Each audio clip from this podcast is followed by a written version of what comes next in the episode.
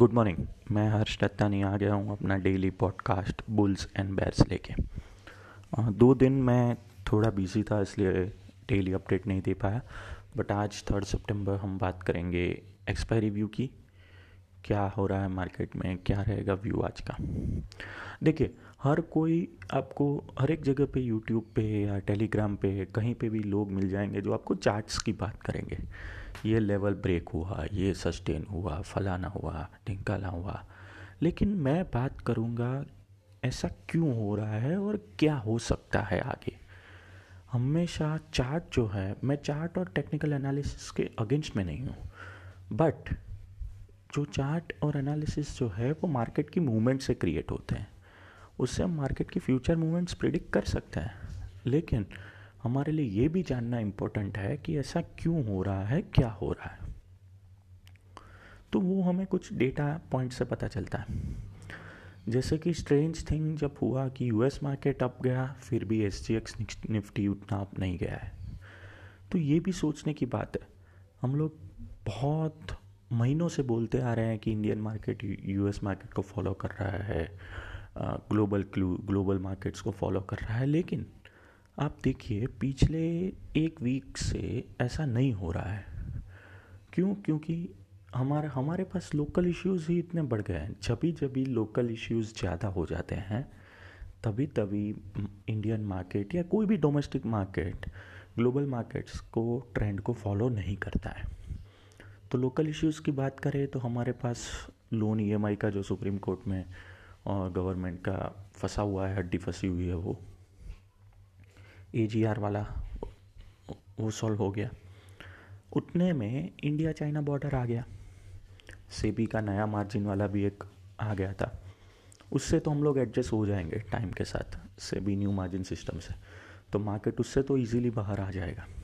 But India China border वाला जो issue दो दिन में नया इश्यू सामने आया है।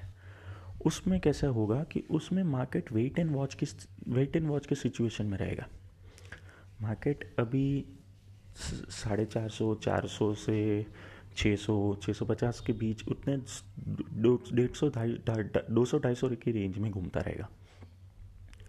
और जैसे ही लगेगा कि इश्यू सेटल हो रहा है, वो फिर से ग्लोबल ट्रेंड ग्लोबल मार्केट के ट्रेंड को और ओवरऑल वर्ल्ड इकोनॉमी और इंडियन इकोनॉमी के ट्रेंड को फॉलो करता रहेगा। हमने दो चीज़ देखा। हमने देखा कि जीडीपी का फिगर जो बहुत ही ख़राब आया ऑब्वियस रीज़न था उसका कि आने ही वाला था, पर फिर भी मार्केट नहीं गिरा।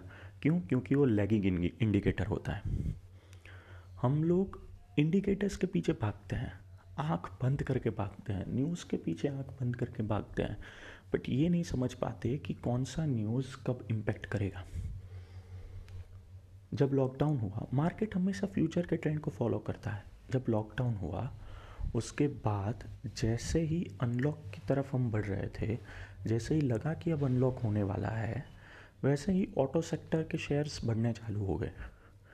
और उसके बाद न्यूज़ आता है कि ऑटो सेक्टर का सेल्स नहीं हुआ लॉकडाउन के टाइम पे। तो वो तो ऑब्वियस रीज़न था। मार्केट को भी सबको पता था कि सेल्स नहीं होने वाला है। फिर भी वो ऑटो सेक्टर के सेल्स शेयर बढ़े थे। क्यों? क्योंकि मार्केट फ्यूचर ट्रेंड प्रिडिक्ट कर रहा था कि जैसे ही अनलॉक होगा, लोग ऑटो सेक्टर के ऑटो ऑटो ऑटो ऑटोमोबाइल्स खरीदने लगेंगे। टू व्हीलर फोर व्हीलर तो मार्केट हमेशा फ्यूचर इंडिकेटर्स फ्यूचर ट्रेंड पे चलता है। ना कि लैगिंग डेटा पे चलता है। ठीक है? तो वो एक सीखने वाली बात है। तो चलिए ठीक है, आज के एक्सपायरी की हम लोग बात करें। तो मार्केट एक कंसोलिडेशन फ़ेज़ में है। निफ्टी का जैसा मैंने बताया 450 से लेके six six hundred six fifty तक की रेंज है उसकी।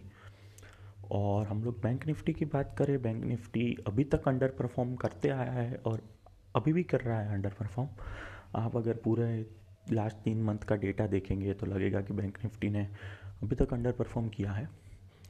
तो बैंक निफ्टी भी आज कंसोलिडेट होगा। मुझे लग रहा है फ्लैट क्लोजिंग प्लस और माइनस पॉइंट फिफ्टी परसेंट की फ्लैट क्लोजिंग मिल सकती है।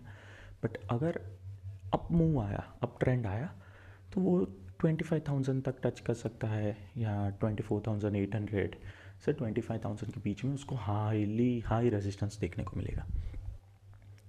और नीचे की साइड नीचे की साइड बात करें तो वो उसका रेजिस्टेंस देखने को मिलेगा twenty three thousand two hundred से लेके ट्वेंटी थ्री थाउज़ेंड तक। तो बट एक्सपायरी है रिवर्स मूव आके फ्लैट क्लोजिंग का चांसेस है। तो have a good day happy investing